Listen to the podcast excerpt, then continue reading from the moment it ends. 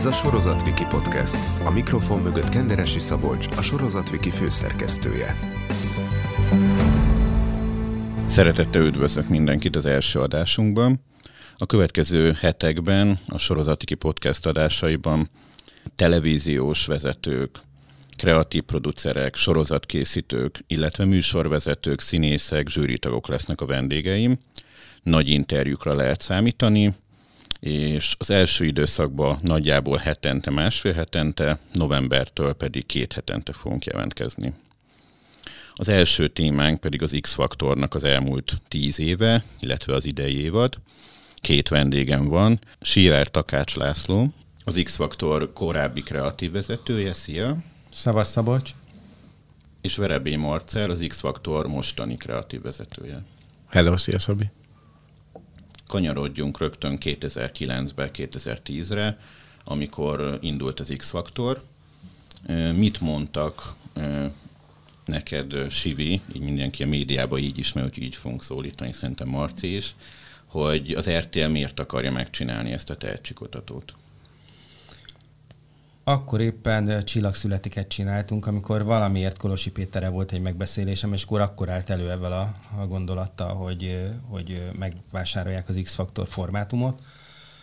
Alapvetően azért, mert a vegyes tartalma a képernyőre kerülő csillagszületik nagyon sikeres volt, és az volt a gondolat, hogy akkor egy önálló zenei tartalmat is érdemes a képernyőre rakni, és miután az X-faktor volt messze a legsikeresebb nemzetközi formátum, ami mögött igazi nagy nemzetközi támogatás volt, ezért erre esett a választás. Nyilván hát az ember igyekszik a legjobbat megvenni, és aztán a legjobb az X-faktor volt.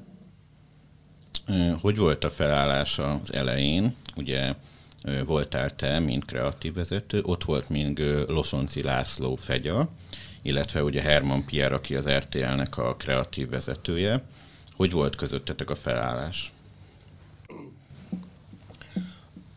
A, Pierre kreatív vezetőként, vagy akkor már kreatív igazgatóként, nem tudom pontosan, hogy mi volt az akkori titulusa. Ő nyilván az összes gyártott tartalommat, tartalmat felügyeli, mindenre figyel, minden produkcióra. Így mondjuk nyilván az X-faktorra fókuszáltan a Fegya, Losonci László Fegya és én voltunk azok, akik ketten ö, raktuk bele minden energiánkat. Ö, itt egy ilyen szoros elszámolás van tulajdonképpen ilyenkor, tehát hogy minden nagyobb előrelépés, minden nagyobb döntést azért, a, főleg az első évadban ö, egyeztettünk a PR-rel. Én azért megemlíteném még Ördög Nórát, aki szerkesztőként, és nem csak műsorvezetőként, szerkesztőként is részt vett a műsorban meg még egy csomó kollégánkat tudom itt mondani, a Wagner Tomitól kezdve az Egyedritán keresztül, egy csomó nagyon tehetséges embert, akit összegyűltünk, és akkor megpróbáltuk a legtöbbet, meg a legjobbat kihozni magunkból. Nagyon izgalmas volt először ezt csinálni, tehát hogy mivel volt egy jó külföldi minta, ezért elővettem mindenki az összes elérhető angol produkciót, és akkor meg, megrágtuk, megnéztük kívülről, belülről, kielemeztük, és, és rengeteg időt töltöttünk azzal, hogy leültünk és beszélgettünk róla, hogy, hogy megfogalmazzuk, hogy ez mitől működik, hogy mitől izgalmas, hogy mitől sikeresebb, mint a többi ilyen zenei tehetségkutató, hogy mi az a titok, amit nekünk meg kell, hogy fejtsünk, és amit valahogy bele kell gyömöszöljünk a magyar verzióba is, hogy valóban átütő siker legyen, hiszen akkor már a TV2 ment egy sikeres zenei tehetségkutató formátum a Megasztár, és nekünk avval kellett versenybe szállni és ringbe szállni.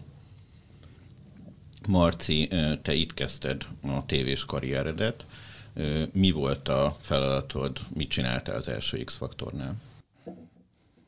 Az igazság az, hogy én már előtte másfél évvel kezdtem a tévés karrieremet, de, de ilyen nagy, nagyszabású show műsorban ez volt az első, és én közben csatlakoztam, mm, és a Sivinek a nyakára jártam, hogy valamilyen feladatot adjon, mert előtte másfél évvel gyakornokként egy olyan produkcióban, a Reflektorban dolgoztam, aminek a Sivi volt a főszerkesztője, és én, tudtam, hogy szeretnék ebben a produkcióban dolgozni, és mindig mondtam, hogy van-e valami feladat, és akkor a legkisebb ilyen kísérgetéstől kezdve, egészen amikor már így az élősok beindultak, akkor az ottani gyakorlatilag most is a mai napig száz ember mászkál ott a folyosón, segít a versenyzőknek, kíséri őket A-ból B-be, de a fő feladatom az az akkori X-faktor napnak a, a segédszerkesztői pozíciójának betöltése volt, ami az első évad döntőinek napján egy ilyen monstre 5 órás élő műsor volt, visszaemlékezésekkel, bejátszókkal,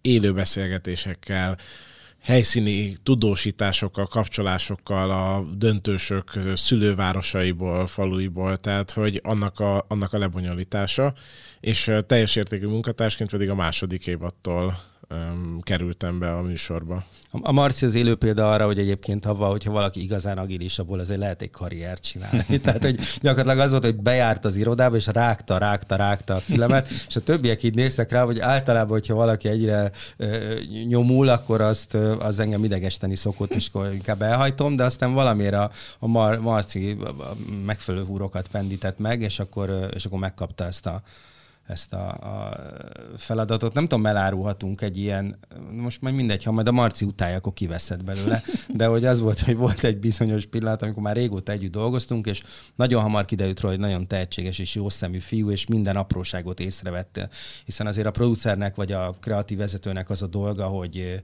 hogy minden ö, apró részletre odafigyeljen, hogy az egész összeálljon, de a részletek, a kicsi részletek is ö, ö, rendben legyenek, és akkor ebben ő rettenetesen ügyes volt.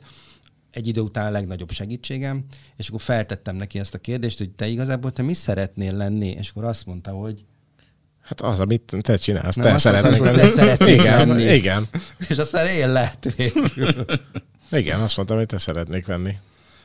És akkor ugye rá is tértünk arra, hogy mit csinál a producer, mindent is természetesen. Tehát, hogy amikor megkérdezik tőlem, hogy mit csinál a producer, akkor azt szoktam mondani, hogy hogy a, a, hát vagy, vagy az ízlésnek és az arányérzéknek a keverékével dolgozik, mert hogyha bedobná a, a gyeplőt a lovak közé, és mindenki olyan sminket, olyan hajat, olyan zenét választana, olyan ruhában, olyan színpadi világítással, amihez egyébként így külön-külön neki van kedve, akkor egy nagy kakofónia lenne, a, a, és a kakon van a, a, szó, a, a, a súly, tehát hogy egy, egy pokol lenne, tehát ezt az egészet összegyűrd egy ilyen, egy ilyen jó ritmusú, izgalmas, hol lassú, hol gyorsabb, érzelemdús, és mégis jó ízléssel látványos produkciójá, produkcióvá, hát ezt fogja össze a producer tulajdonképpen, a kreatív producer. Itthon a tehetségkutatóknál a mentorok szerepe az megnőtt az X-faktorral. Mik voltak azok a szempontok, amik alapján kiválasztottátok őket?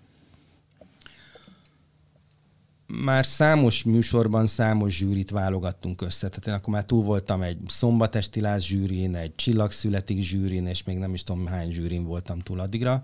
Ö, nagyon egyértelmű volt, hogy ezt, ezt csak akkor tudsz jó döntést hozni, hogyha megnézed őket együtt.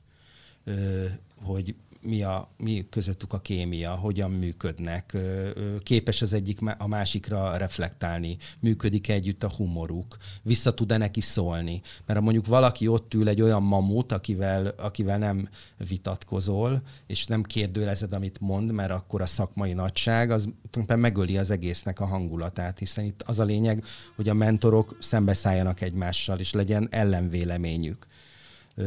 Ezt kerestük, hogy olyan embereket találjunk, akik tudnak együtt is működni, de közben tudnak egymás ellen is menni, és akik kimondják azt, amit, amit gondolnak. Tehát a jó esetben a, egy mentornak az agya meg a száj között nincs távolság semennyi. Tehát, hogy nem szűri meg, nem gondolja át, nem finomítja le, hanem azt mond, amit gondol, mert a valódi érzelmek azok, amik kiadják a műsornak a, a, a lelkét. Úgy indultatok neki, hogy a műsorvezetők Stól András és Ördög Nóra lesznek, majd talán már promókat forgattatok is Stól Andrással, amikor volt ez az eset, amikor ő balesetet okozott, és akkor Balázs érkezett a helyére. Hogyan éltétek ezt meg? Én addigra nagyon sokat dolgoztam az Andrissal, és nagyon szeretem őt, és nyilván, hogyha valakit szeretsz, akkor a hibáival, meg a hülyeségeivel együtt szereted. Az egyértelmű volt, hogy egy ilyen után ráadásul lehetett tudni, hogy ez egy hosszadalmas és bonyolult procedúra lesz, nem állhat oda ennek a műsornak a műsorvezetőjévé, és akkor így vett át ezt a szerepet Balázs. Én akkor azon az állásponton voltam, hogy meg tudja ezt a Nóri egyedül is csinálni, mert valójában ez nem, nem feltétlenül igényel két műsorvezetőt ez a produkció.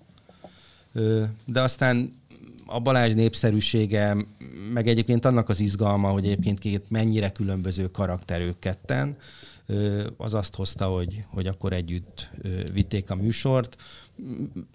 Pont olyan fázisban voltunk, amikor ez a váltás nem okozott igazi gondot. Tehát a Balázs meg hát ős profi, hát egy pillanat alatt felvette a fonalat. Ugye elképesztő siker volt az X-Faktor a kezdetek óta. Az elején még a Megasztárral ment szembe, és le tudta győzni, később pedig önmagában már ilyen három milliót közelítő nézettség is volt, ami már elképzelhetetlen. Hogyan éltétek ezt meg? Egyrészt kérdezem tőled, mint a stábnak a vezetője, és mint Marci, aki a stáb egyik ilyen alsó lépcsőfokán voltál még. Hát akkor kezdem én. Szerintem ez, ez kicsit olyan volt, hogy mi is kaptunk a, a résztvevők sikeréből, mert nyilván ők, adták az arcukat, és ők lettek olyan sztárok, akikkel tehát nem lehetett végigmenni az utcán, mert biztos, hogy valaki felismerte őket, oda jöttek, és, és azonnal autogram, és ez a mai napig megvan szerencsére, de ennek akkor akkor ereje volt, ugye még nem volt ennyire erős a közösségi média jelenlét, tehát tényleg vagy a tévében, esetleg akinek már mondjuk volt Facebook oldala a Facebookon, vagy, vagy az interneten még úgy tudtál velük találkozni, de hogy nem volt az, hogy mondjuk egy, egy, egy, egy Insta, ahol nap mint nap több poszt, több sztori van egy-egy előadótól, hanem, hanem az volt, hogy személyesen. Tehát emlékszem pont uh, uh, ezek a klubkoncertek minden szerdán voltak, és annak a, abban is már volt, hogy többször segítettem annak a lebonyolításában. Hát ott talán 200 ember fért be, nem emlékszem pontosan, de, de 500 jött el körülbelül, és az egész pláza, ahol voltunk, az tele volt, és mindenki várta, hogy egy közös fotót tudjon csinálni a szereplőkkel. Egy, egy igazi őrület volt. Ö, nekem két dolog jut róla eszembe. Egyszer valamelyik ö, ö, forgatás, vagy epizód, vagy nem tudom miután, ö, bár ez egy ide nem illő történet, de azért elmondom, de az, hogy csupa X-faktoros pólóba ö, ö, voltunk, és akkor nagyon fáradtak voltunk, és elmentünk inni valamit. Ö, és leültünk, és akkor már nagyon késő volt, nagyon későn végeztünk, és akkor jött a, a pincér, és kezdte, hogy mit kérünk, rendeltünk, és akkor azt mondtuk neki, hogy de mivel nincsenek rajtunk kívül már nagyon a, a bárban többen megtennem, mint hogy lekapcsolná a zenét. És akkor elindult a nagy X-faktoros pólok, és mondták, egész nap zenét hallgatunk. Őrület volt, tehát tényleg pokoli őrület volt. De ne, engem a legjobban az ütött meg, amikor kimentünk Németországba megnézni a német X-faktornak a, a döntőjét, csak egyetlen egy napra ugrottunk ki Kölnbe, és amikor megérkeztünk, akkor bemutattak bennünket ott a német stábnak, hogy itt a magyar kollégák megérkeztek, náluk is megy az X-faktor, nagyon kedvesek voltak, bólintott, bólogattak ott, és akkor mondta, aki kísért bennünket, hogy az előző epizód az nem tudom, 65%-os vagy 63%-os nézettséget hozott, és az egész némes táv fölállt megtapsolni bennünket. Az egyszerű, az isteni volt. Az már, az, az már tényleg az a szint volt, ami azért őket is megdöbbentette, hogy, hogy ennyire sikeres. Egyébként nagyon, nagyon élveztük. A második évadban az volt talán a fő változás, hogy Ördög Nóra, ahogy említetted, egyedül kezdte el vezetni az X-faktort. Ennek mi volt az oka? Ennyi év távlatából azt gondolom, hogy egyrészt valószínűleg a Balázsnak volt másik munkája és másik feladata, másrészt meg alapvetően ez azt hiszem, hogy mindenhol a világon egy egy műsorvezetős műsor. Nem, nem indokolt, hogy ketten legyenek benne. Volt még máskor is, amikor ez megtörtént, de valójában ez egy embernek van feladat. Azért ez nem kifejezetten műsorvezető hangsúlyos műsor. Ezt egyébként általában azok a műsorvezetők, akik vezették egy idő után meg is érezték, hogy a legelején, amikor elkezded óriási a teher, rengeteg a feladat, nagyon sok felé kell figyelni, pokoli mennyiségű szöveget és tartalmat és gondolatot és közölni valót kell megjegyezni, de egy adott pont, meg nyilván interjúkat is kell benne készíteni, de mondjuk olyan felület, ahol egyébként a saját személyiségedet, a saját humorodat, a, a saját gondolataidat jól tudod ebben közvetíteni, ami nyilván egy műsorvezetőnek egy belső igénye, hát arra nagyon sok lehetőséget nem ad. A harmadik évad után a négy mentorból három lecserélődött, Keresztes Ildikó, Malek Miklós is Nagyferó távozott, Geszti Péter maradt csak, és érkezett a helyükre Tóth Gabi, Szikora Róbert és Alföldi Róbert. Így az volt a szakmában, meg a nézőknek a visszajelzése, hogy nagyon jól működő zsűri. Mi volt ennek a váltásnak az oka? Nagyon fontos, hogy amikor egy, ugye az alapszituáció ez mindig ugyanaz. Valaki bejön a színfalak mögül, nyilván vagy tudsz valami háttörténetet róla, vagy nem, de megáll négy ember előtt, és aztán megmutatja a produkcióját. Nyilván van egy olyan pont, amikor már azért sejtett, hogy melyik mentor mit fog mondani, és ezt hogyan fogja mondani. Ezt elkerülendő érdemes időnként váltani, hogy, hogy új gondolatok, új kémia, új, új érzelmek jelenjenek meg ebben a, ebben a dologban. Meg egyébként az is benne van, hogy, hogy például a Geszti, amikor később is búcsúzott a produkciótól, ő például azt mondta, hogy úgy érezte, hogy annyira nagyon nagy lett az X-faktor, és annyira népszerű, és annyira meghatározó televíziós, és kikerülhetetlen televíziós tartalom, hogy egy kicsit úgy érzi, hogy egy nagy piros X odaégett a homlokára. Tehát, hogy van egy pillanat, amikor ki kell lépni ebből a dologból, mert az egész pályáját és az egész megítélését ezt fogja meghatározni. Szerintem ez egy kicsit mindenkiben benne volt, hogy nagyon-nagyon jó csinálni, de valóban egyébként a három ö, éven keresztül ezt csinálni azt jelenti, hogy ez egy olyan elköteleződés és egy elfoglaltság, ami mondjuk a saját szakmai életedet mondjuk általában nem mindig segíti. Tehát kevesen voltak közülük azok, akik érdemi produkciót tudtak alkotni egyébként a műsor mellett. És egy, van egy pont, amikor egy előadó művésznek ez a belső igény azért megszületik, hogy talán kéne valamit csinálni, hiszen egyébként színpadon állok.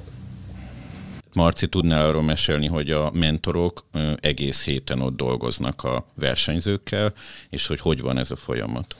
Igen, ez a másik dolog, amit Péter, amikor már nem volt mentor, akkor el is mondta, hogy egyszerre rengeteg szabad ideje lett, amit más kreatív energiákra tud felhasználni, hogy a Sivi is mondta.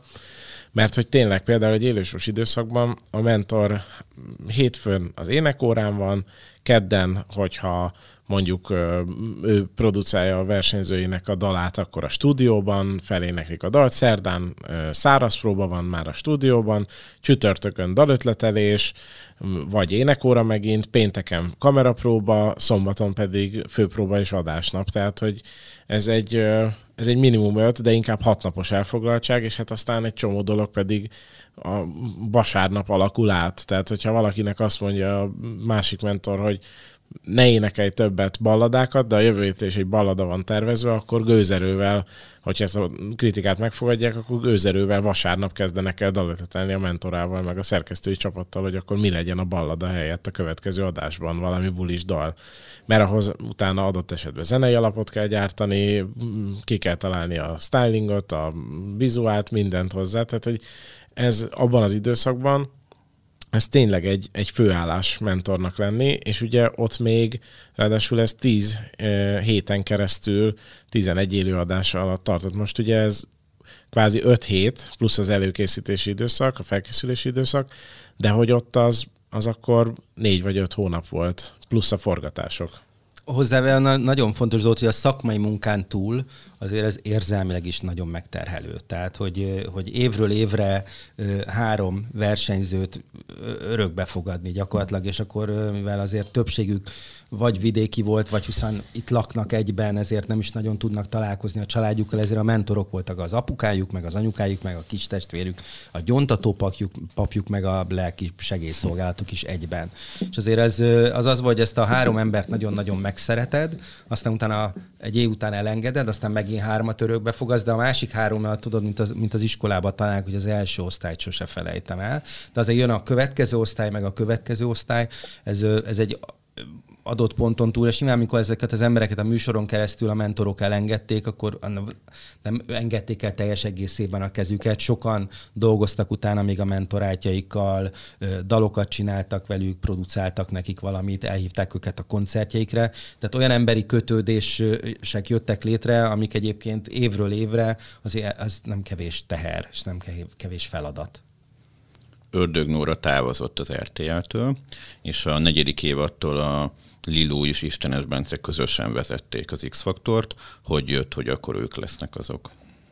Bence előtt a háttérműsorban dolgozott, és nagyon egyértelmű vált, hogy itt egy nagyon izgalmas televíziós személyiség van kialakulóban, és hogy, hogy egy nagyon izgalmas karrier vár rá. És, és valamiért azt gondoltuk, hogy bevezetni a, a Bencét egy ilyen főműsorodős műsorban, azt izgi lenne egyébként egy profi, sokat tapasztalt és nagyon népszerű műsorvezető társaként, és itt is a kettejük izgalmas kémiája az, ami, ami azt az ötletet hozta, hogy akkor nézzük meg, hogy milyenek lesznek együtt. A Bence jól megállta a helyét, Lilunak volt később másik feladata, így aztán a Bence egyedül maradt további két évre. Azt hiszem, hogy ez volt ez, amikor megtanultuk, hogy felesleges újra és újra próbálkozni két műsorvezetővel, mert egynek van igazából érdemi, érdemi feladat.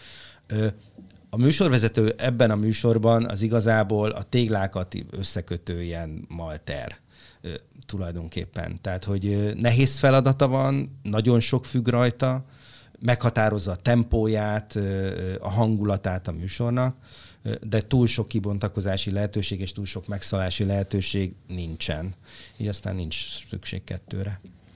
A negyedik évadban szintén volt egy változás az élő sok tekintetében. Itt szombaton is, vasárnap is tartottak, gyakorlatilag vasárnap zártátok ezt le, az élő a, a szavazás részét, és ez egy teszt volt, vagy ez miért volt bevezetve, meg gondolom, hogy nem vált be, mert a következő évben már nem csináltátok. Az eredeti angol formátum az így történik, és onnan lett ez átemelve. Ha emlékezetem nem csal, akkor az, ennek az oka az volt, hogy valami történt akkor a konkurenciánál vasárnap, és akkor az volt a gondolat, hogy egy vadonatúj tartalmat oda gyártani, az sokkal bonyolultabb, hosszadalmasabb és drágább. Ezért a kétfelé vett szombati vasárnapi show meghozta egyébként ugyanezt az eredményt, mert nagyon jól ment akkor is. Egyébként az, hogy ez persze drágítja egyébként az alapvetően a produkciót, és, és itt egy, egy adott helyzetre volt ez egy, egy, egy válasz. Valójában én sose gondoltam, hogy van benne ennyi. Az angoloknál se értettem, hogy hogy lehet ezt ketté felé húzni. Megcsináltuk, meg lehetett csinálni, de mm, mondjuk az egy, egy 80 milliós ország kell, hogy az igazán jól működjön. És akkor a következőben nem volt rá szükség vasárnap, ezért nem csináltátok? Nem kellett, ez már. Én emlékszem, hogy akkoriban nagyon sokat cikkeztek arról, hogy alapvetően tehetségkutatókba, de főleg RTL-es műsorokban nagyon nehezen tud nő nyerni, és azokban az években nem is nyert. Ez volt az évad, ahol először az X-Faktor történetében volt női nyertes. Igen, azt az évadot Danis Dóra nyerte, és valóban nagyon nem csak X-faktorban, hanem úgy az RTL-es műsorok tekintetében már már tényleg én is emlékszem, hogy így mondták, hogy hát, hogy, hogy nem nyert még nő, de ez gyakorlatilag minden olyan műsorban, ahol ez szóba került, a közönségszavazás volt, tehát valószínűleg az előző években azok, akik nyertek őket, jobban támogatta a közönség szavazatok formájában. Mi, mi nagyon örültünk a Dórinak.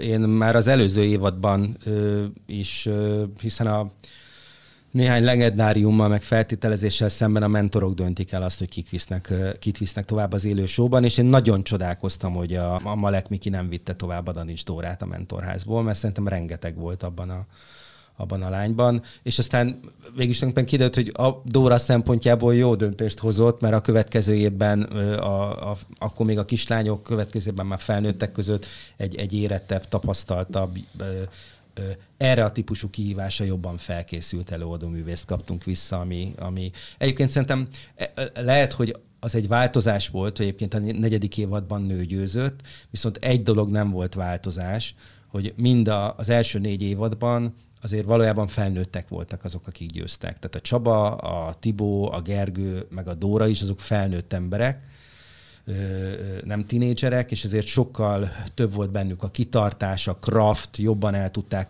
képzelni azt, hogy milyen célokat akarnak elérni, és azért jobban tudták összpontosítani az energiáikat. Szerintem ez nagyon jellemző volt. By the way, ez most egy nő volt, de, a, de azért a közös halmaz a többi előző három győztese azért nagyon megvolt. amikor mennek az élősók, akkor van olyan, hogy ti drukkoltok valakinek, vagy, vagy örülnétek, ha ő nyerne, vagy, vagy nincs ilyen, vagy nem szabad, vagy hogy Nem, mi fából vagyunk. Hát nem, érzelmeink nekünk nincsenek. Hát darabokról, fadarabokról beszélünk. Nyilván persze mindig vannak az embernek kedvencei. De én kifejezetten azt megtiltani, hogy egyébként hónapokon keresztül együtt dolgozol előadó művészekkel, és én mm, már nagyon sokáig nem hallgattam zenét az X-faktor után, mert kiket szellőzön a fejemből, de azért valójában nagyon kevés olyan dolog van a világon, ami annyira mélyen megható és szívet facsaró, mint amikor közvetlen közelből látsz mondjuk egy tehetséges énekest énekelni, hát aki úgy tényleg tud bánni az érzelmeivel, meg a hangjával. Tehát, hogy persze voltak kedvenceink, én azt kértem a, a munkatársaimtól, hogy, hogy ezt lehetőleg kifelé minél kevésbé mutassuk, inkább mindenki az elköteleződését, a szeretetét, a rokonszenvét abba sűrítse bele, hogy minél jobb ötleteket hozzon mindenkivel. Jobb dalötleteket hozzon, jobb ruhaötleteket, jobb háttérötletet, jobb, mi, minden legyen jobb. Rak, abba rakjuk bele az energiát, ebbe, ebben tudjuk őket segíteni alapvetően. Igen, a rendszer is így van kitalálva, tehát például több énektanárral dolgozunk, és az énektanárok is arra vannak trenírozva, hogy a saját versenyzőiket minél jobban készítsék fel. Tehát, hogy onnantól ilyen szinten a stábtagok persze el vannak kötelezve, hogy akit énektanárként mondjuk tanítasz, annak, annak azt fogod kívánni, hogy ő jusson tovább, és a legjobbat próbáld meg belőle kihozni. De ugye ez az egész rendszer a mentoroktól kezdődően így van kitalálva, hiszen például egy élőadásnál már a mentorok egymás ellen is küzdenek a versenyzőiken keresztül. Ez az egész valójában az érzelmekről szól, tehát hogy, hogy Egyszer egy versenyző említést tett arról, hogy ő azt gondolta, hogy ez a műsor az éneklésről szól, sosem az éneklésről, vagy nem csak arról, vagy nem elsősorban arról szólt, hanem arról, hogy valaki tud-e olyan produkciót produkálni, vagy mutatni a színpadon, ami megragadja a figyelmedet, a szívedet, meg minden egyéb érzékszervedet, vagy testrészedet. Az ötödik évadban több változás is volt. Egyrészt, ugye, amit említettük, hogy Geszti Péter helyére jött Little G, a korhatárt levittétek 16-ról 14-re, illetve olyan változás volt még, hogy a mentorok dönthették el a saját kategóriájukba, melyik hat versenyző juthat tovább a mentorok házába, és a székes versenyzés is megjelent. Miért volt ott ennyi változás, mik voltak ennek az okai? Hát évről évre csináltuk ezt a műsort, vagy csináljuk ezt a műsort, vagy csinálják a marcék már ezt a műsort, és hát nyilván szélesíteni kell azoknak a körét, ahol meg lehet találni a, a, a, a tehetségeket. Hát 99 fölé már nem, nem tudtuk vinni, ezért a másik irányba voltunk kénytelenek mozogni.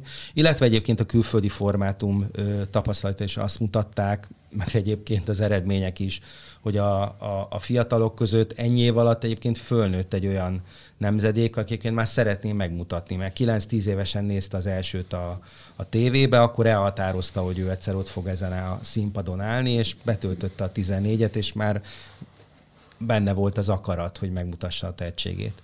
Igen, és azt gondolom, hogy az elmondható, hát gyakorlatilag nyilván az első és a második évad még nagyvonalakban hasonlított egymásra, de talán szerintem a harmadiktól például ott biztos vagyok abban, hogy mondjuk a, a, a zenei mm, rendszer és az, hogy milyen dalokat énekelnek a versenyzők, attól kezdve már folyamatosan elkezdett változni ez a műsor. Ennek a műsornak van egy folyamatos transformálódás, ami a mai napig nem állt meg. Tehát, hogy, hogy a székes forduló is olyan volt, hogy azt láttuk, a, a, az egy holland fejlesztés, és az angolok próbálták ki ott a hollandok után először, is talán mi egy évre rá ö, raktuk be ezt a szerkesztést a táborba, és nagyon bejött. Tehát, hogy, hogy ami, ami jól működik külföldön, azt itt licenszerűen érdemes átvenni, és igyekszünk emellett pedig saját fejlesztéseket is folyamatosan belerakni a műsorba, aminek nagy sikere van. És ettől, ez az x sikerének szerintem az egyik titka az ez, hogy folyamatosan változik, átalakul,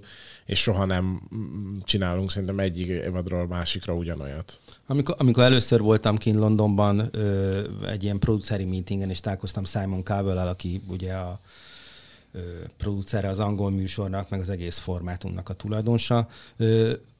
Azon a beszélgetésen az egyik dolog, ami elhangzott, az pont az volt, hogy, hogy mindig változtatni kell, hogy az emberek nem akarják ugyanazt a műsort nézni évről, meg év, évről évre, és újra, meg újra. És ezért voltak fontosak ezek a változások, vagy a korcsoport átvariálása, vagy a mentorokon való változtatás, vagy minden, amit a Marci még felsorolt, mert mert nem jó az, hogyha egyébként az az érzésed van, hogyha bekapcsolod a tévét, hogy most ezt ismétlik, ez tavalyi? Ja, ja, nem, ez már új. Tehát, hogy mindig kell, hogy történjenek. Nyilván tartalmilag és vizuálisan is olyan változások, amelyek megkülönböztetik a különböző évadokat egymástól, és ez mondjuk nagyon fokozottan igaz egyébként a zenei tartalomra, hiszen az elején ez egy sokkal klasszikusabb ö, ö, tartalom volt, most arra meg sokkal mai, sokkal modernebb, sokat változott, ugyan sokat változott a világ is, a social média is, meg a közönség is. Nem gondoljátok, hogy egy 14-15 éves az, az nagyon fiatal egy ilyen tehetségkutatóhoz, meg egész show businesshez, vagy hogyan láttátok ezt? Én azt gondolom, hogy amúgy pont az első mm, ilyen évad, amikor levittük a korhatárt, ugye azt pont a Tóth Andi nyerte meg, aki a, akkor 15 éves volt. És az, hogy ő a mai napig jelen van, és, és egyre sikeresebb előadóként van jelen, az azt gondolom, hogy azt mutatja, hogy nem, de van, biztos, hogy vannak olyan, olyan 14-15 évesek, akik még túl fiatalok lettek volna egy ilyen versenyhez. De van olyan 30 és 50 éves is, aki nem alkalmas egy versenyre, nem versenyző alkat.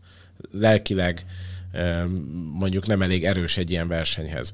Ezért vannak a szerkesztői meghallgatások, hogy ezeket az embereket ott ki lehessen szűrni, ezért van egy számos előinterjú, és aztán pedig maga a formátum, tehát egy, a válogatót követő tábor, az azt követő mentorház, ezeken a fordulókon többek között kijönnek ezek. Tehát mindig, talán egy vagy két eset kivételével a, a, a Bozsek Márkot tudnám mondani, meg a Nagy Krisztiánt, ahol, ahol valahogy úgy jutottak el az élősóik, hogy valójában lelkileg nem voltak megfelelően felkészülve egy ilyen versenyre, és mind a kettő egy felnőtt fiatal ember volt már. Egy, egyik se 14 éves volt. Én azt gondolom, hogy nagyon sok erő és energia van a, a tinédzserekben, én ezt nagyon, nagyon hiszem.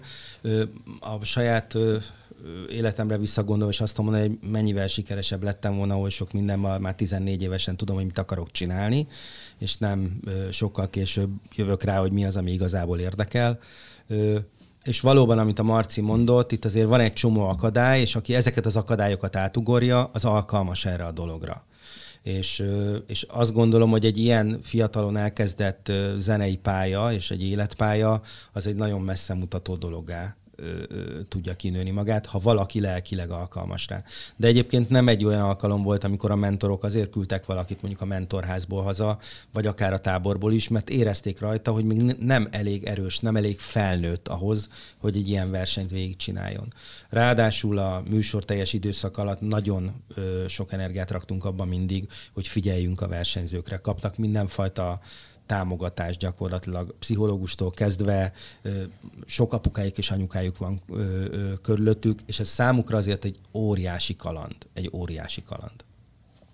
Annyira, annyira figyeltünk rájuk, hogy amikor 18 év alatti fiatalok, vagy, vagy különösen lányok voltak a műsorban, akkor mindig a Marci is, meg én is nagyon figyeltünk arra, hogy figyelmeztessük a környezetükben lévő fiatal embereket arra, hogy milyen súlyos egészségügyi károsodást jelentene, hogyha valaki elkarászkodna. Nagyon-nagyon figyeltünk rájuk, és, és mindig mondom, apukájukként tekintettük rájuk, és valóban épp csak átvételi elismervényt nem írtunk a szülőknek, hogy egyébként eredeti állapotban fogjuk visszaadni a gyereket. Mindent megtettünk, hogy nagyon segítsük őket, meg hogy egy igazi jó kalannak éljék meg, és egy jó, jó történetként éljék meg ezt az egészet. Az ötödik évadnak már nem volt olyan jó a nézettsége, és 2015-ben nem volt X-faktor, ugye akkor Hungary's Got Talent volt helyette. Ti örültetek, hogy nincsen is egy évig mást is lehet csinálni ősszel, vagy inkább sajnáltátok, hogy álltatok ez a csatornai döntéshez? Én nem tudom, Marci, milyen volt a nézettség az ötödik évadnak? Miért mondja Szabolcs, hogy nem volt olyan jó? Minden évben nagyon jó volt a nézettsége. Hát már nem 63 százalék volt, csak már nincs 63 százalék. Tehát az, nem volt olyan jó a nézettsége, az egy, szerintem az egy finom torzítás. Ö... Inkább az volt, hogy megjelent a piacon az, hogy, hogy van egy nagyon erős másik formátum, ami nyilvánvalóan egy, egy drága formátum is, a Got Talent, ugye, amit évekkel előtte hasonló típusú műsor a Csillag születik volt az RTL-en, de, de ilyen nemzetközi brandként feltüntetve nagyon izgalmas újdonság volt, és valószínűleg az már egy túlzás lett volna, hogy X-faktor is van, és Got Talent is van, mert hogy pont akkor kezdett annyira átalakulni az X-faktorba a, az a gondolkodásmód, ami 2016 óta van jelen, hogy, hogy milyen produkciókat is várunk pontosan az X-faktorba, és azok között simán mehettek volna akár a Got Talentbe is. De öt évad után egy év kiagyása szerintem Hát volt egy remek sorozat egész az volt a cím, hogy nem kell mindig kaviár. Tehát, hogy ö, azt gondolom, hogy ez minden formátumnak alkalmanként jót tesz az, hogyha pihen egy kicsit. Másrészt emlékszem arra, hogy hányszor volt az, hogy a, a, a casting időszak alatt kollégák jöttek. Jaj, de kár, hogy nem csillagszületiket csinálunk, mert énekes nem találtam, de hogy annyira jó bohócot, igen. Tehát ez egy gyűlt is a muníció, amit egyébként bele lehetett forgatni egy ilyen jellegű műsorba. Plusz egyébként ennek a formátumnak óriási a nemzetközi sikere, hiszen míg az X-faktor véget ért számos országban, ahol volt közben a Gattent, az, az meg hasít, és nagyon, nagyon szeretik. Nyilván hozzátéve, hogy ez sokkal nagyobb populációra van szükség, mint amit mi produkálni tudunk. Izgalmas feladat volt egyébként csinálni. Én szerettem a Gattelentet, meg, meg izgi volt új, men, új, hát ők nem mentorok voltak, hanem zsűri. Ott zsűri klasszikusan zsűri volt. Talán egy, egy picit fel is lélegeztünk, mert egy kicsit, talán ez egy nyugodtabb év volt az az X-faktor egy nagyon megterhelő, nagyon hosszadalmas folyamat. Gyakorlatilag az, hogy novemberben, decemberben befejeződik a műsor, és akkor január elején még pihex egy kicsit, meg lihex, és aztán elkezded előkészíteni a castingot, ami hónapokon keresztül zajlik, aztán a nyarat végigforgatod, aztán az élők jönnek, és akkor csak azt veszed észre, hogy megint ott ülsz a karácsony falat, és nem is vettél semmit senkinek. Losonci László Fegya, ugye két-három év után már nem dolgozott az X-faktoron, és Marci, te meg ugye egyre komolyabb pozícióba kerültél. Ez időszakra hogy változott meg az X-faktornak a kreatív vezetése, és Marci, te ott a 5.-6. évad környékén mivel foglalkoztál? Hát a, gyakorlatilag igen, a, a fegya feladatait és felelősségi köreit is átvette a Sivi, és nyilván ezekből a, ezekből a fel, kreatív feladatokból delegált többünknek, és én 2014-ben még kreatív szerkesztőként voltam jelen, és 2016-ra meg már felelős szerkesztőként, majd az évad végén pedig az élősoktól főszerkesztőként voltam a produkcióban. De az X-Factor stábja az egy viszonylag fix stáb volt nagyon sokáig, tehát több évadon keresztül szinte egy-egy új ember került csak bele, és ott a 2016 végére volt az, hogy így, hogy így egy nagyobb, hát lehet vérfrissítésnek is nevezni, mert nagyon sok fiatal kolléga csatlakozott hozzánk, de, de az alapok, az alap szerkesztői csapat az megmaradt, és, és új szerkesztők is csatlakoztak a műsorhoz. A, amikor még ketten csináltuk Fegyával, akkor mi, mi azonos rangú kóproducerek voltunk, és elosztottunk egymás között minden feladatot. Nyilván az első évben az volt a legnehezebb, hogy összerakjál egy olyan műsort, amit még soha nem csináltál, meg amit még ez az ország még nem látott, nemzetközi sikere van. Ezért pokoli nehéz. Aztán második évben meg azért nagyon nehéz, mert egyszer megcsináltad, marha sikeres volt, akkor azt valahogy meg kéne csinálni még egyszer. Harmadjára már ott lila nyulakat szülsz, tehát az, az már tényleg egy tragédia, és aztán negyedikre meg az a nehéz, hogy hogyan változtass még új, és úgy is meg úgy, hogy közben ne veszítse el a lényegét, meg, a, meg az erejét, meg, meg azt, amitől igazán sikeres volt. A fegyá és közöttem a munka megosztás olyan volt, hogy én, én jobban foglalkoztam kommunikációs, meg, meg több tartalmi kérdéssel, ő pedig a vizuális tartalommal sokkal többet, mint én. És ezt mondjuk egyébként, amikor a Marci belépett a képbe, akkor én örömmel hátékáztam rá, mert őt nagyon érdekli az összes ilyen műszaki kérdés, meg milyen lámpák, meg milyen ledek, meg mi világít, meg hogy világít, meg milyen fényereje van.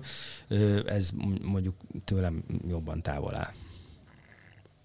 2016-ban egy évszünet után visszatért az X-Faktor, elindult a hatodik évad, és itt komoly változtatások voltak.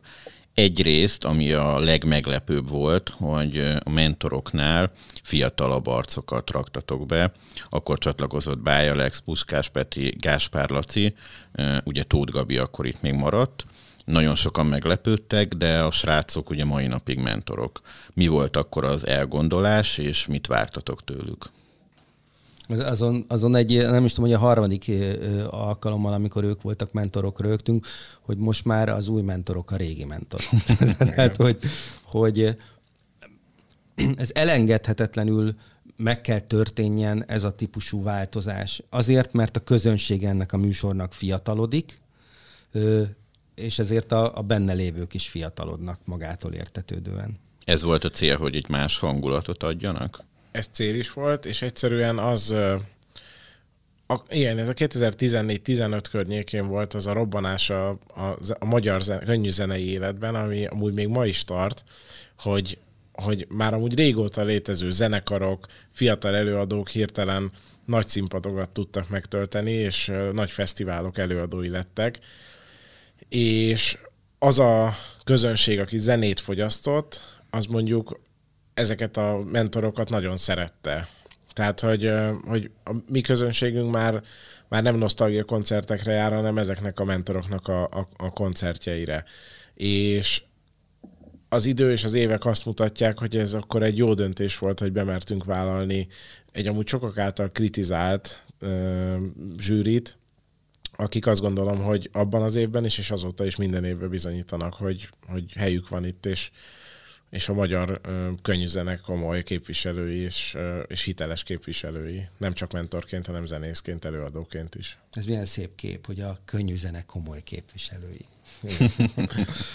az az igazság, hogy, hogy, hogy lehetne belemenni egy ilyen felesleges fejtegetésbe, meg sokan bele is mentek egyébként, és ez egy ilyen papírszagú köldöknézegetés lenne egyébként, mert felesleges, mert az van, hogy nem, nem feltétlenül a zenei mamutok azok, akik egyébként egy ilyen formátumban igazán jól tudnak ö, teljesíteni, vagy akik oda valók. A műsornak változott a tempója, és, és, és, az, és ehhez a mentorok attitűdjének is változnia kellett és szerintem nagyon, nagyon jó döntés volt ez. Igen, és amikor azt mondják, hogy de miért nem, miért nem nagyon regek tanítják ezeket az előadókat, és miért nem ők a mentorok, én erre azt gondolom, hogy az iskolában mindenki például jobban tudott közeledni egy-egy fiatal korosztályban hozzá közelebb álló tanárhoz is, és annak meghallgatni a, a gondolatait egy-egy tantárgyról, és nem, nem tette fel senki a kérdést a szülők otthon, hogy de miért ilyen fiatal tanár tanít. Tehát, hogy ha jó a szakmájában, akkor, akkor azt azonnal észreveszed, és azt könnyű elfogadni, és ezek az emberek jók a szakmájukban, jó szakemberek. Igen, az igazság, hogy mentornak lenni, az egy nagyon összetett kérdés, mert az, hogy nem, nem arra választottunk soha mentort, hogy ő egyébként ragyogó legyen a színpadon. Persze legyen ragyogó a színpadon, hiszen akkor van egy olyan szakmai tudás, amit, amivel ő rendelkezik. De az van, hogy az a képesség, hogy át tudja adni ezt a tudást, vagy az a belső akarat, hogy át is adja ezt a tudást, tehát ne féltékenyen őrizze azt, amit ő egyébként évek alatt össze kapargászott arról, hogy mitől tesz valakit jó színpadi előadóvá, vagy mit tesz valakit jó színpadi előadóvá, hanem az, hogy ezt szeresse megosztani, át akarja adni a gondolatait, és rakjon bele energiát azokba a versenyzőkbe, akikkel dolgozik. Ez tesz valakit jó mentorrá nem az, hogy egyébként a zenegyűjteményben nem tudom hány produktuma van. 11 helyett innentől 7 élő show volt csak. Ennek a változásnak nézettségi okai voltak csak?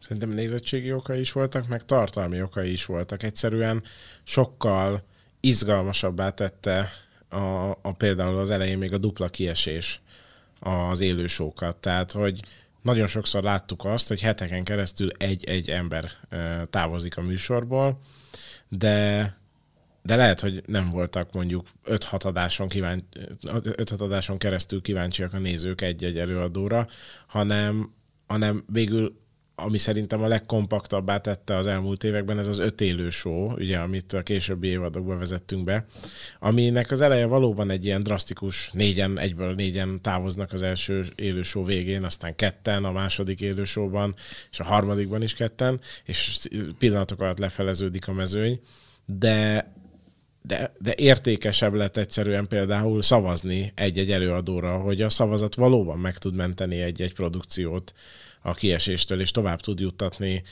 egészen sokáig, és aztán végén valaki pedig a nézők akaratából megnyeri a műsort. Tehát, hogy nem csak nézettség, hanem verseny szempontjából is izgalmasabbá tette azt, hogy kevesebb élő műsor van. Elmaradt, vagy, vagy ki, ki, ki esett ebből a műsorból az a típusú bugdácsolás, amit néhány éven keresztül néhány előadóval végignéztünk, hogy valahogy a, vagy a közönség szeretete, vagy a jó dalválasztás, vagy, vagy annyi mindent tudnék még mondani, hogy micsoda, de valahogy átlökte epizódról epizódra, és még mindig ott volt, és nem tudta magát érdemben jól megmutatni. Ez most kiesett ebből a történetből. Tehát az vagy, aki nem tud teljesíteni ezek között a körülmények között, hiszen számos akadály van végig a válogatásokon, amíg valaki eddig eljut, de azért sok 12 kamera előtt, élőben, közönség előtt a színpadra lépni, és három percben igazán jónak lenni, az, az egy nagyon nehéz feladat. Itt ez egy valódi rosta. És arra lehet, hogy tényleg nincs szükség, hogy egyébként az egy-egy szereplős kiesésnél heteken keresztül nézd azt, hogy végül is kiesnek azok, akik valójában nem a legjobbak. Versenyzőknek is egy nagyobb teljesítményre való sarkalás az, hogy, hogy nagyon-nagyon-nagyon mindig a maximumot kell hoznom, mert nincs az, hogy majd akkor esetleg egy kiesik, és majd lehet, hogy nem én leszek, de ha én leszek, akkor még úgy is párbajozom egyet, majd azt nagyon meg, megcsinálom, mert ugye a régi kiesési rendszerben még párba jelözte meg azt, hogy ki fog kiesni. Amit én szerettem. De ez, én, ez velem együtt elmúlt. Akkor én is szerettem. De most azt gondolom, hogy meg azt is látom, és a visszajelzése a versenyzőknek is az, hogy ez sokkal nagyobb pozitív nyomás hogy minden adásban maximumot kell hozni. Ekkoriban változott a gyártó is. Az ICO műsorgyártó helyett az UFA Magyarország vitte tovább az X-faktornak a gyártását, és arról az oldalról átsemese lett a producere a, a tehetségkutatónak. Ez milyen változás hozott nektek így a kreatív munkában? Az X-Faktornak volt egy jól bevált gyártási ütemterve, és ezt az ütemtervet tudta folytatni az UFA, és a mai napig is csinálja. Nyilvánvalóan remélem, hogy a nézők is egyetértettek abban, hogy érdemi változást nem láttak a képernyőn, ugyanolyan profi minőséget tudtak kapni a műsorgyártó változásától függetlenül, és a mai napig is ezt a minőséget közösen az UFA-val próbáljuk évről évre a képernyőre rakni. 2017-ben indult a hetedik évad, ahol érkezett Tóth Gabi helyére Radics Kiki, illetve Lékai Kis Ramóna lett a műsorvezető.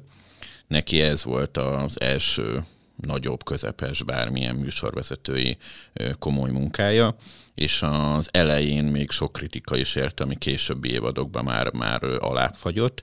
Mit gondoltok, hogy nem volt egy nagyon nagy falat hirtelen egy X-faktorba bedobni őt? Nagy falat volt. Nagy falat volt, de egyrészt az volt, hogy szükség volt egy, egy, egy új műsorvezetőre, ahogy ez látszik, három évente változás van ezen a területen. Nagyjából annyi, annyi idő az, amíg, amíg szerintem így beérik valaki, és, és aztán érdemes egy, egy változást csinálni ezen a területen is. De, nyilván a Rami, amikor, amikor oda került, akkor, akkor volt egy tapasztalása arról, hogy hogyan kell megtanulni a szöveget, és hogyan kell figyelni arra, hogy az ember ne nézzen bele a kamerába, és, és hozni egy karaktert, ami nem ő, hanem amit megírtak neki. Na hát ez egy nagyon hasonló feladat, a kamerába kellett nézni, nagyon sokat kellett improvizálni, és önmagát kellett adnia. Ez, ez egy mély víz volt, és csetlet botlott lehet az elején benne, de én azt kell, hogy mondjam, már az első évadának a vége felé azt tudtam mondani, hogy a, a legjobbakhoz mérhető szinten tudott például egy percet mondani. Ez egy nagyon nehéz feladat, amikor azt mondják a füledre, hogy most akkor egy percig beszélj, és, és tereld a nézőket arra, hogy megfogják a telefont, és küldjenek SMS-t, vagy nem tudom, vagy Facebookon szavazzanak, vagy, vagy bárhol, és hihetetlenül profin csinálta, tehát ő nagyon, nagyon, nagyon igyekezett. Hát, és nyilván persze, hát, mivel ez egy szubjektív műfaj, nem tetszett mindenkinek. Az évad végén uh, Sivi távoztál produkcióktól. Én távoztam. illetve onnantól már más pozíciókban voltál az RTL-nél, és nem foglalkoztál kreatívként műsorkészítéssel. Így van. Mi volt ennek az oka? Én mindig azt gondoltam, hogy addig lehet, vagy addig érdemes valamilyen típusú tartalmat csinálni, amíg tudsz bele újat rakni és én azt hiszem, hogy nekem a hetedik évad volt az, amikor én már nem láttam magamban a, a, a a fantáziát. Tehát hogy az évek alatt azért tulajdonképpen lecseréltük a úgynevezett mentor garnitúrát legalább két vagy akár három alkalommal.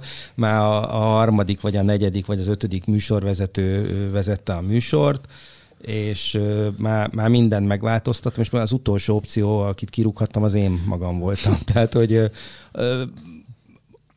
elértem addig a pontig, hogy én nem, én nem tudtam már be újat belerakni igazából, és nem is vonzott már tulajdonképpen ez a dolog, ahogy talán mondtam az előbb, hogy azért évek kellettek, elteljenek ahhoz, hogy, hogy újra tudjak mondjuk a kocsiba zenét hallgatni tehát hogy nem, nem kívántam a fülem. Tehát, hogyha arra gondoltam, hogy ülök egy, egy szobában és éneklő embereket nézek, akkor hát nem dobogott meg a, a, a szívem tőlem, azért 7 évadon keresztül csináltam, és akkor nem beszéltem még a különböző csillagszületikekről és egyéb, egyéb műsorokról, és úgy éreztem, hogy itt az idő átadni a, a, az ifjú titánnak, aki itt léheg a nyakamba, és akiben nyilván van egy csomó bizonyítási vágy, meg, meg hát azért bebizonyította, hogy, hogy nagyon vágja ezt az egészet, illetve hát nekem kinyílt akkor egy ajtó, amin besétáltam, és ezért nagyon hálás is voltam egyrészt magamnak, hogy egyébként kineveltem az utódomat, mert soha nem kaptam volna lehetőséget arra, hogy egy más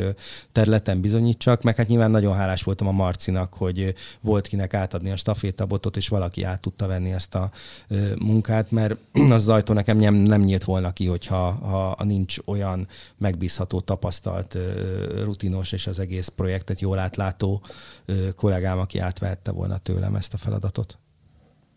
A nyolcadik évadban ha jól emlékszem, akkor ugye kreatív főszerkesztő voltál, illetve Kónya Gergely volt kreatív producer. Mi lett a Sivi távozása után a munkabeosztás, és később ugye úgy alakult, hogy teljesen átvetted a kreatív irányítást?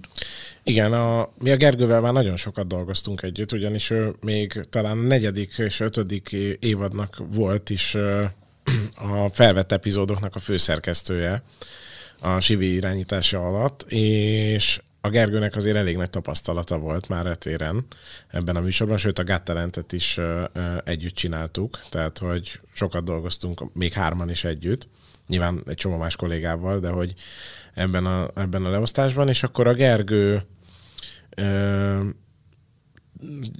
de csináltunk egy másik műsort is akkor ugyanígy együtt, a Szenzációs négyes, tehát nagyon, nagyon el kellett osztanunk az energiáinkat, mert két nagyszabású műsort csináltunk egyszerre. Tehát, hogy, hogy a feladatokat úgy osztottuk le, hogy, hogy a Gergő vitte inkább az utómunkát, én jobban benne voltam a, a Kovács Biankával, aki kreatív producer az RTL-nél a castingban, aztán a, az élőadások szintén, maga az élőadás adásmenete az jobban hozzám tartozott, a kisfilmek a Gergőhöz tartoztak, tehát hogy igyekeztünk így jól elosztani a, a feladatokat, és 2019-től viszem kreatív producerként a, a, az X-Faktort, most már ugye mint senior kreatív producer, a Holhos Pupuval dolgoztunk még együtt egy évadot, most pedig a Jakab márka. És igen, nagyon fura volt az, hogy, hogy így valaki, aki, aki nyilván értem szerint előttem, de hogy az eleje óta végig benne volt, a, a, a, a, elmegy, és akkor persze házon belül marad, de hogy más csinál, de hogy egyre kevesebben maradtunk azok, és még a mai napig is egy páran vagyunk, csak akik minden évadban valahogy részt vettünk. A Kós Gyuri, aki a műsornak a rendezője az első évadtól, most már az élő adásokat szokta rendezni csak.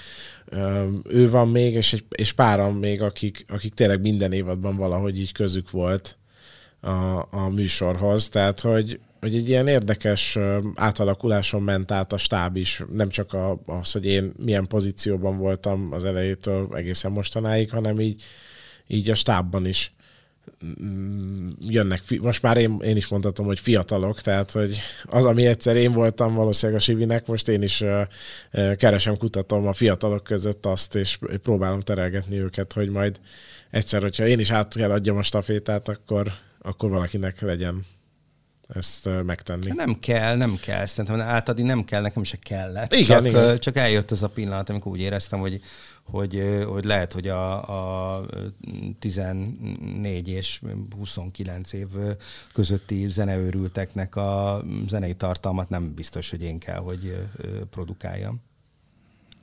Volt itt is szabályváltoztatás.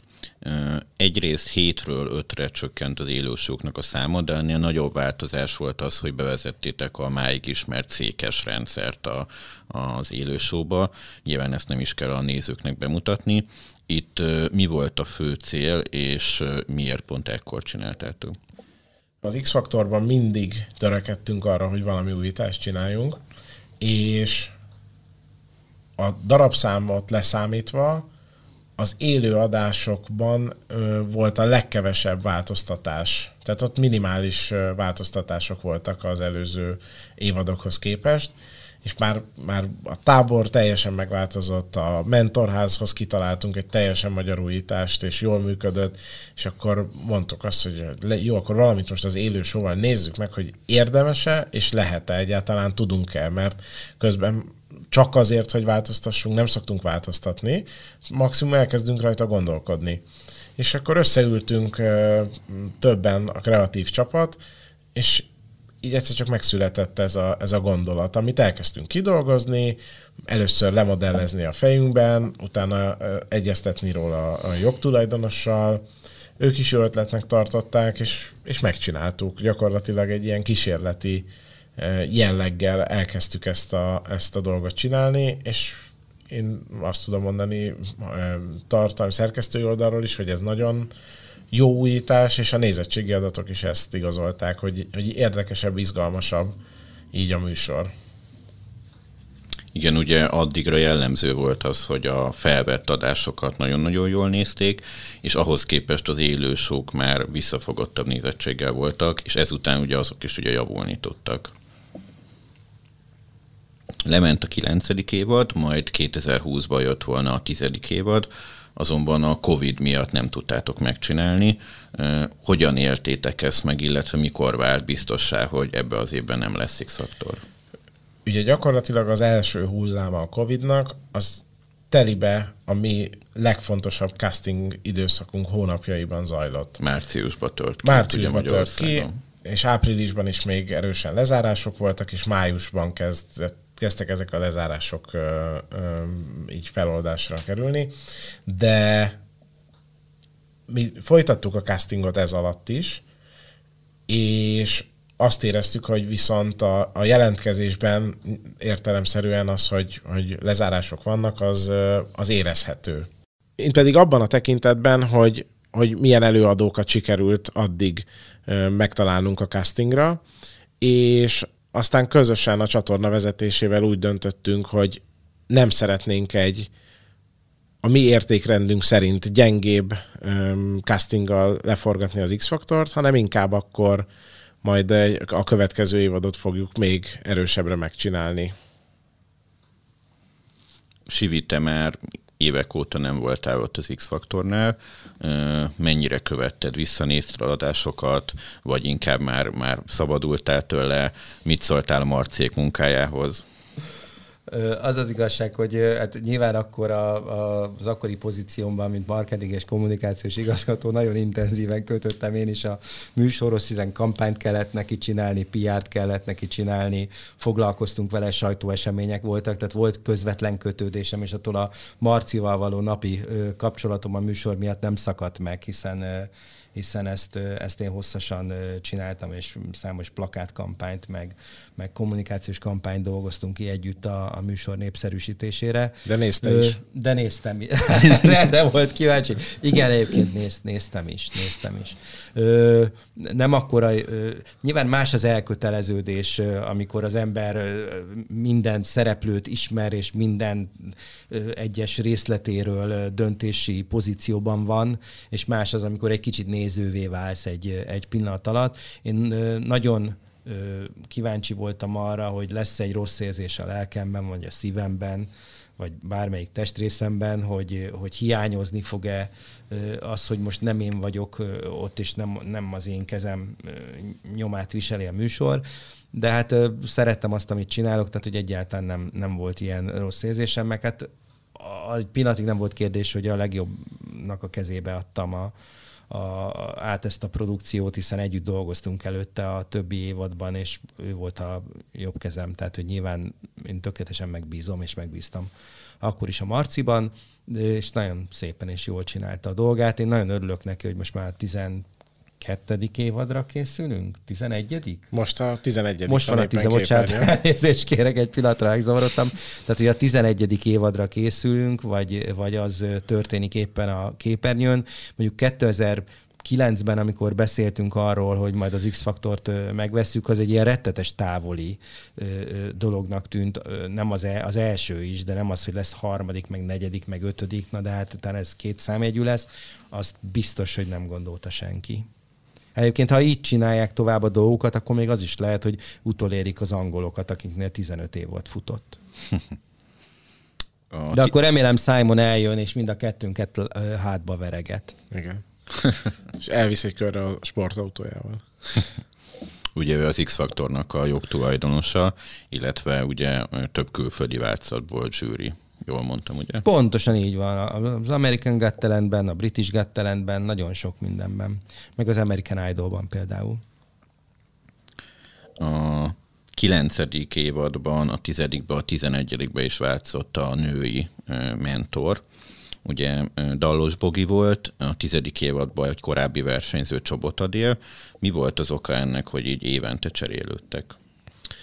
Ennek legtöbb esetben mindig az adott mentorokkal való egyeztetésből fakad ez. Az ő elfoglaltságaik, azt, hogy milyen céljaik vannak az adott évre, és természetesen az is, hogy mondjuk a műsornak milyen új szempontjai vannak. Minden zsűricsere egy, egy jó lehetőség arra, hogy valami újat, eddig sosem látott dolgot hozzunk ki ebből a műsorból. Tehát, hogy ahogy te is mondtad, ebben a műsorban nagyon fontos szerepe van annak, hogy ki a, ki a zsűri, kik ott. És mi, amikor tehát az, emléksz, arra már emlékszem tisztán, hogy amikor először ö, új zsűrit kezdtünk el castingolni, akkor, akkor ez egy nagyon izgalmas dolog volt, hogy most akkor valami újat, hogy, hogy ne hasonlítson úgy az előzőre, hogy összehasonlítgassák, de nyilván azt a szintet minimumozzák, vagy legalább ugorják meg. És a mai napig, amikor van lehetőség arra, hogy ide új ember üljön be ebbe a pultba, akkor ez egy nagyon izgalmas és, és fontos feladat, mert hogy az meghatározza az egész évadot ott. Ha minden jól megy, akkor a zsűri tagok nem esnek ki a műsorból. A tizedik évattól Miller Dávid lett a műsorvezető miért pont rá esett a választásotok? Dávid akkor már körülbelül egy éve vezette az RTL reggelit, ahol abszolút meg tudta mutatni azokat a műsorvezetői mm, kvalitásait, ami miatt azt gondoltuk, hogy érdemes egy ilyen nagyobb feladatban is kipróbálni. Meg hát gyakorlatilag az RTL számos sorozatában feltűnt már, tehát hogy ő egy, ő egy én szerintem mondhatom róla, hogy egy RTL-es arc, akit akit pláne ebben az évadban azt gondolom, hogy a Jóisten is erre teremtett, mert hogy nagyon jó szereplője lett ennek a műsornak. Minden eddiginél jobb pillanatai voltak, tehát hogy az idei évadban eddig, amit már láthattak a nézők, és majd a későbbiekben is nagyon, nagyon sok jó megmozdulás, a gondolata, a szituációt teremt a backstage-ben a versenyzőkkel, tehát hogy azt veszem észre, hogy a versenyzők is kifejezetten szeretnek vele beszélgetni, néha már el kell küldeni a versenyzőket, hogy most már menjél a színpadra, várnak a mentorok, mert hogy jó vele dumálni ott hátul. Tehát ezért mondom azt, hogy tényleg egy ilyen nagyon alkalmas ö, ö, pasi erre a feladatra. Az X-Faktor messze a legtöbb évaddal elkészült magyar tehetségkutató. Viszont ennek ellenére a Megasztármből hat szezon volt, ott sokkal több olyan nagy sztárt hozott Magyarországra, akik a mai napig a, a na, élvonalban vannak, sőt az X-faktornak is az utóbbi években több megasztáros zsűri tagja volt. Mit gondoltak, hogy mi ennek az oka? Hát annyira féltem, hogy ezt a kérdést fölteszed. Tudom, hogy nem tudnám föltenni, nem szeretem ezt a kérdést, mert mindig egy, egy ilyen történelmi tablót kell ahhoz csinálni, hogy visszanézzünk arra, hogy mikor volt az első megasztár, hogy mi változott azóta. Mondjuk a social media ö, ö, tartalmak megjelenése, vagy az, hogy mennyi social media platform van, vagy, vagy ha mondjuk a mostani versenyzőket megkérdeznénk, akik, ö, akik benne vannak a műsorban, hogy mikor láttak utoljára CD lejátszót, meg CD-t Hát ez történt a világgal. Meg az történt, hogy a rádiós piac is olyan mértékben változott, és az előadói piac is, ami egy egészen más, sokkal klasszikusabb, és, és sokkal az akkori közönségnek jobban megfelelő módon lehetett a megasztár versenyzőket tálalni azért nagyon-nagyon sok minden változott. Tehát, hogy, hogy főleg egyébként azokkal a versenyzőkkel, akik egyébként évekkel később az X-faktorból kikerültek. Hát mondjuk az ő dalaikat rádióban elhelyezni manapság az egy nagyon szép és izgalmas feladat. Korosztályilag nem is feltétlenül mindegyikük klappol ahhoz a, a social média hangsúlyos tartalomfogyasztáshoz, ami egyébként a mostani közönséget nagyon jellemzi. Tehát, hogy annyi minden változott, mondom, hogy egyébként erről egy könyvet tudnék írni egyszer, hogy mi a különbség a, a két formátum között eltett tíz év az a különbség valójában. De, de én őszintén hiszem, hogy nem az a mérce, hogy, hogy most ki az, aki megtölt egy arénát, és ki az, aki csak egy kisebb sportcsarnokot, vagy ki az, akinek vidéki fellépései vannak, vagy ki az, aki fesztiválra jár. Nem ez a mérce. Szerintem a mérce az, hogy, hogy a, a, most elkezdhetjük sorolni a győzteseinket, a Vastag Csabát, a Kocsis Tibort, az Olá Gergőt, a Tótandit, a Danics Dórát, és így tovább, és nem csak őket, hanem egyébként ezekben az évadokban második, harmadik, negyedik vagy sokadik helyen végzett versenyzőket is, közülük nagyon sokan mái napig főállású előadók. Tehát ebből keresik a, a fűtési pénzre valójukat. És szerintem ez a lényeg. Hogy az van, hogy ez a műsor megteremtette nagyon sok embernek azt a lehetőséget, hogy belépjen egy szakmába, vagy belépjen ebbe a művészeti ágba, és és ebben történjen a továbbiakban is. Az első évadból legalább nyolcan olyanok, akik mái napig főállású előadóként járják az országot, koncertjeik vannak, videoklipjeik. Szerintem ez a siker.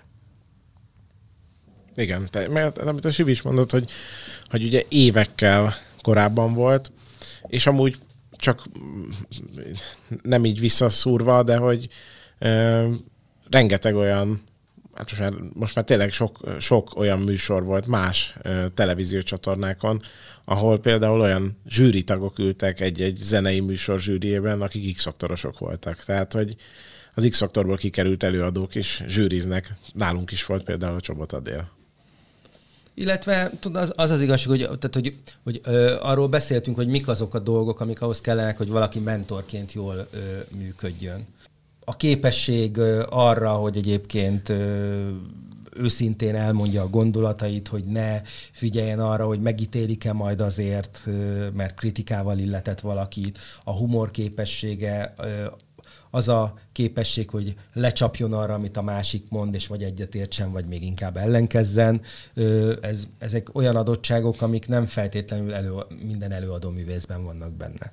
Tehát, hogy sose azt néztük egyetlen egy alkalommal, hogy ki melyik kis tojásból bújt elő, hogy a mi kutyánk kölyke, vagy a, másik kutyának a kölyke, hanem ez a műsor szerintem attól működött mindig, hogy ezen fölülemelkedve megkerestük azokat az embereket, akik együtt jól működnek, szórakoztatóak, szakmailag is elfogadhatóak, és, és akik olyan képernyős tartalmat pro, tudnak produkálni, amiatt egyébként 11. évada megy a műsor.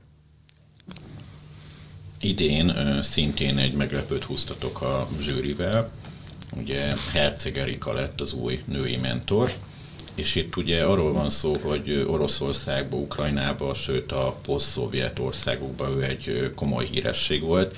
Én amikor rákerestem 40 milliós nézettségű YouTube dalokat is találtam az ő zenekarába, mégis itt Magyarországon ő senki nem ismerte. Miért volt az, hogy azt mondtátok, hogy hú, akkor őt hozzuk be?